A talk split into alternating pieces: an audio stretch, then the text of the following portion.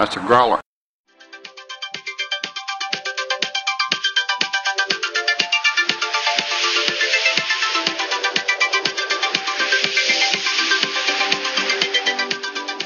Welcome back to the Never Ending Minute, where we analyze, scrutinize, and submarine flies. The movie, The Never Ending Story. I'm Thomas Howitt. I'll, I'll allow it. I'm Tierney Steele. Hey everybody, this is Brad Mendenhall from the Cosmic Geppetto podcast, A Minute of Darkness. Real excited to be back today. Uh, had a lot of fun yesterday, so this is uh, uh, and more fun to be had. Yes. Welcome back. We're so glad you could make it. yeah. Hopefully, the accommodations were okay. you know, Brad, we really live pretty close to each other. I don't know if you you picked up on that. Yeah, We're you're actually like an hour from each other. yeah. Uh, recently at the uh, the at the Baltimore Comic Con, uh, we, we we missed each other by a day, and Yeah. uh, it was uh, a shame. I, I actually. Because this is the life I lead. I took uh, the Friday off and took uh, the wife and kids to Comic Con on Friday. And uh, you, you, Thomas messaged me. He's like, "Hey, you're gonna be there on Saturday?" It's like, "No, I'm not." uh, which was and you guys had a good time. I saw a lot of great pictures Oh, of uh, you I and your little girl. Oh, those are yeah. great pictures. My daughter had so much fun and she was so amazed by all the women she got to go, all the superheroes she got to go meet that were strong women. And she would walk up and ask them, Can I take my picture? And they'd be like, Yep. and she did, she had her little force hand that she'll stick Yeah. her hand out like she's doing the force. It's so funny. I love it. it was a different experience for me. My daughter was with me, and she saw two princesses. Her eyes go just big as saucers. It's like, you want to say hi to princesses? Like, no. She just grabbed my leg and just buried her eh, face into my stomach. Because she did. She was like, I don't know what's going on, but it shouldn't be happening. yeah, she she loved the girls and she loved pointing at the the guys like with the masks and stuff like that's Spider Man, that's Batman, and I'd be mm-hmm. like, "Do you want to go take your picture?" Nope, nope. I'll hide behind Eddie. But yeah, for all the girls, she went right up to him and was happy to take her picture. I imagine you get a lot of yeses when you're an adorable tiny Ray. yeah, she got so many compliments. I was so happy with the way her little costume turned out. nice. All right, so Tierney, what do we have going on this minute? This is minute 76, which starts with the temple, I guess is what we're calling it, falling apart around Gmork's body. And it ends with the Atreyu holding onto a tree for dear life as the nothing sucks up everything around him. But in the meantime, we see Falkor again. Yes, Yeah. we do. Um, we get another weird mood change in this movie.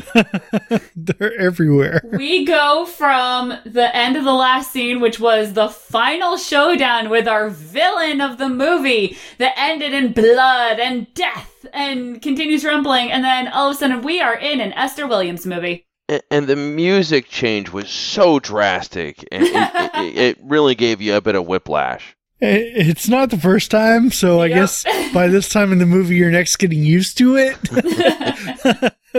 but yeah, I, I even had a note like the editing here is. We talked about how Steven Spielberg came in to assist with the pacing editing after the movie was done for the American audience, and even with that, this seems really odd to me. this is this is a strong, weird cut here. It's weird because it does not feel like this little ocean interlude should be in between Gmork's death and the nothing sucking up Atreyu. But they have to show how Falkor gets the Auryn. I would rather this happen when they were doing the the searching and yelling yeah. for each other's names, like have that be that moment, and then have the complete breakaway to this, and then once the as we see here with everything going crazy, um, once that stuff happens, and then have Falkor swing in to save him later. Yeah.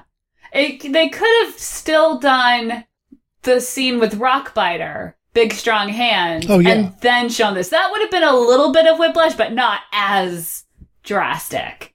Definitely. Or even they could have done fade out into this scene instead of Mm. just this weird jump cut. If you would have had Atreyu fighting against the wind and it, all of a sudden things go dark a little bit and then they light up on this. But instead it was like, oh no, he's gonna, what? Okay, now we're underwater? What's going on here? And and with that blueness, there's even a moment where you're like, what what what is this? What? And then you Mhm. see the diving. You're like, oh, oh, okay, something's going in the water.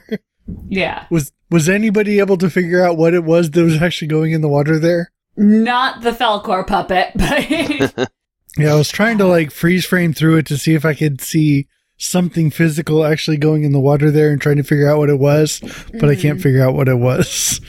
No, this is this is some more aquarium work. Uh, so we get Falkor as Esther Williams. He dives into the ocean because the Auryn is glittering on the seafloor. And for all that we are critiquing the editing, we're critiquing the pacing, not the uh, the because the editing to cover effects that don't work, I think are perfect in this little interlude. Because Oh, you see definitely. Falkor approach the Auryn, then it cuts to it in his mouth, then it cuts to him starting for the surface. And if it had, I had to go back and rewatch it because I found it really jarring. But the way those three work together just pace right over this thing that you can't do with Yeah. this puppet. It would Yeah. have looked terrible. Yeah, at, at that point they were like, "Oh, guys, we forgot to give this stupid luck dragon arms. This is going to be tough." the they Auryn just- is really tiny and his head is huge. I'm surprised he didn't use his tongue to grab it. ah. Tongues are rather prominent in this movie. If it's been a while since you've seen it, Brad, everybody uses their tongue in a very large and noticeable way. yeah, there's it's Not it's a little odd. Today. But it But- is fantastic how they got this effect of him swimming through the water, and Hmm.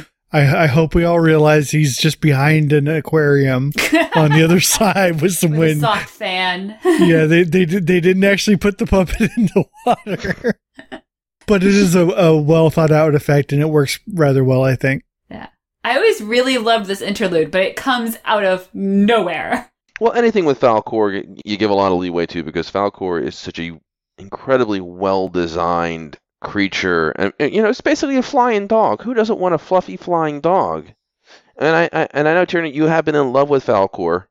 But y- y- there's a lot of love you have for just many, many aspects of this movie, but Falkor is, you know, pretty wonderful, and they do such a great design of giving those great expressive eyes, and uh, just the, the the likability of this creature is so um, put together so well. Whoever did the design work, they, they earned their money.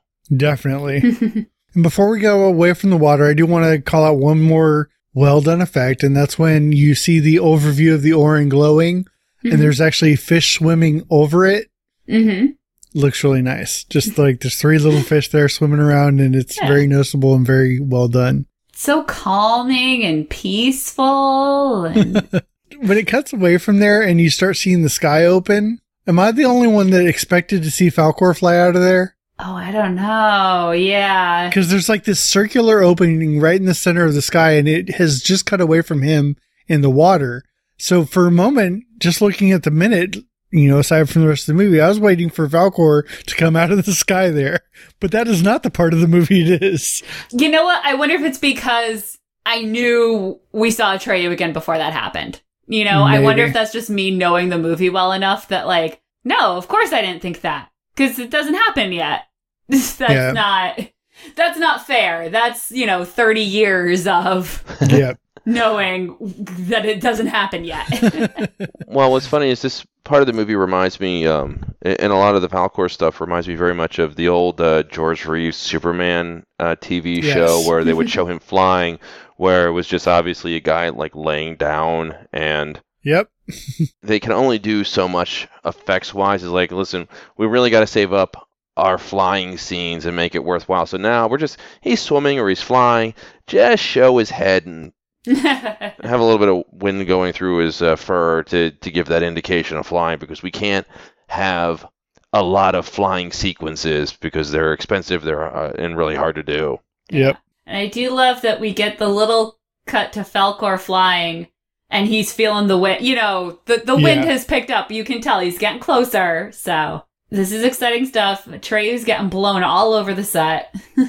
So have you guys all seen the video of how this actually happens? no no No. Oh, there's this wonderful behind the scenes video, and I'll post it up in the uh, uh, ivory tower for everybody to see. But the way they do this effect here, where all the stuff is like getting sucked into the to one side of the screen and a tree. Atreyu's fighting against you know it looks like gravity or, or being sucked into the nothing as well.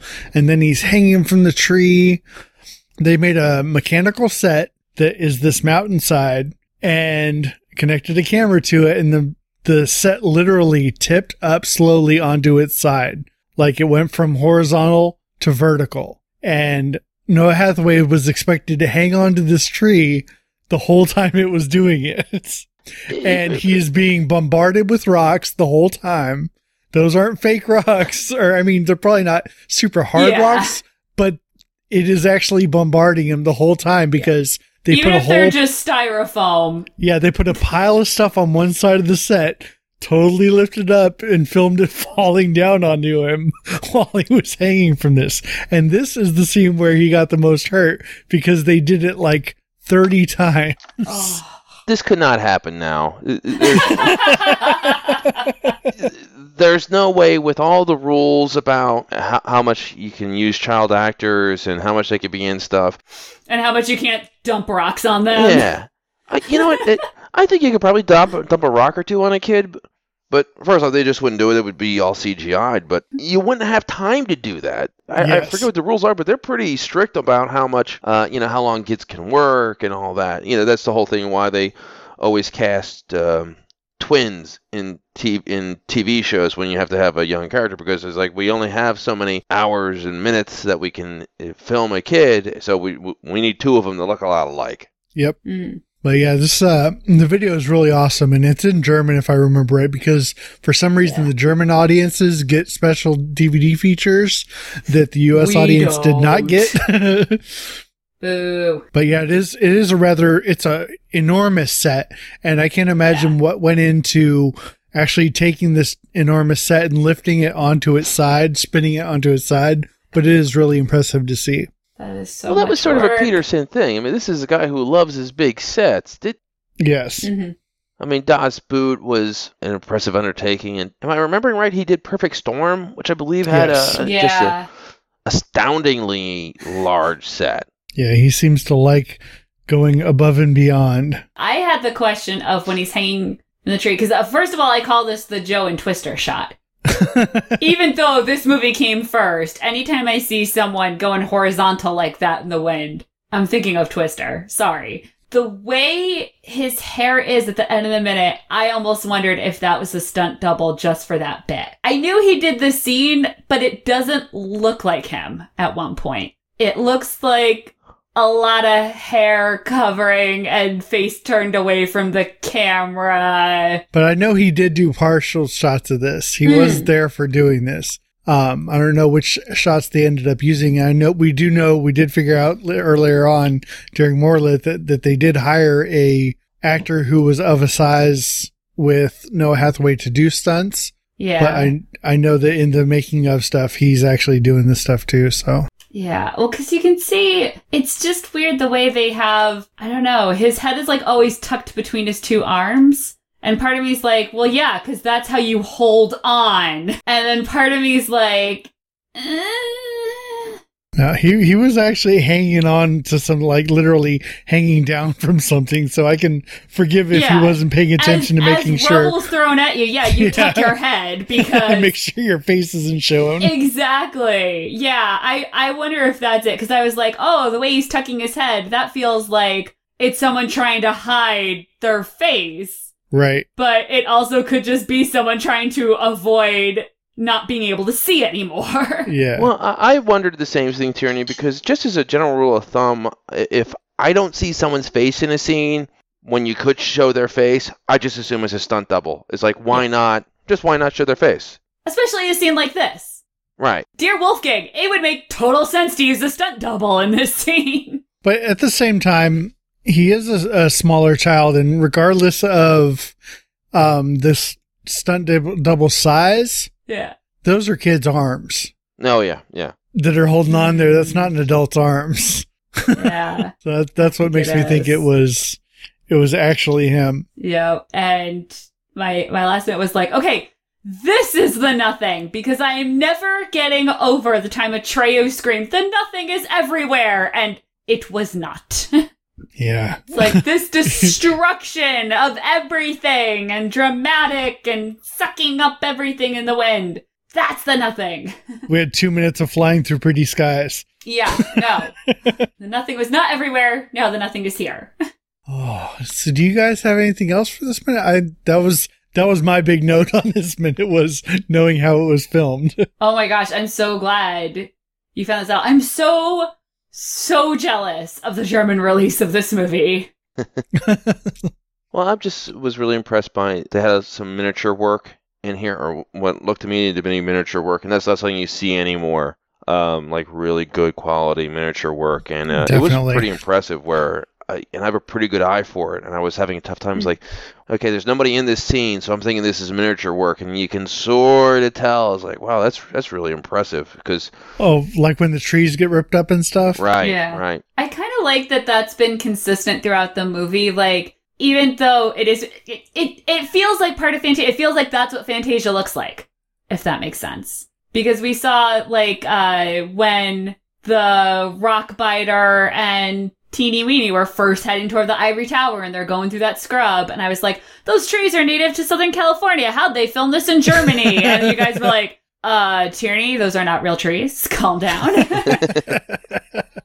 there was something about it where it's like it's really impressive miniature work, but it also feels right. Like it feels like this is what it would look like with Fantasia being ripped up. Yeah. Again, we did notice some areas where they they could have gone bigger, like when he's flying around the sky- skyscapes. We wish we had seen something more amazing or fantastic, but they just decided to go with you know Rocky Mountains and Pretty Ocean for a little while there, where they could have gone you know purple or or blue or something crazy like that. But yeah, the miniatures have always made the world feel, or the sets have always made the world feel like a world. Ah, So. And in this minute, we get rocky skies and beautiful oceans. we that's all the notes I have for this one, and we're gonna get a little more of this uh tumult and, and craziness. but Yeah, yeah. Oh, that's, That's another, another story. story. that shall be told another time.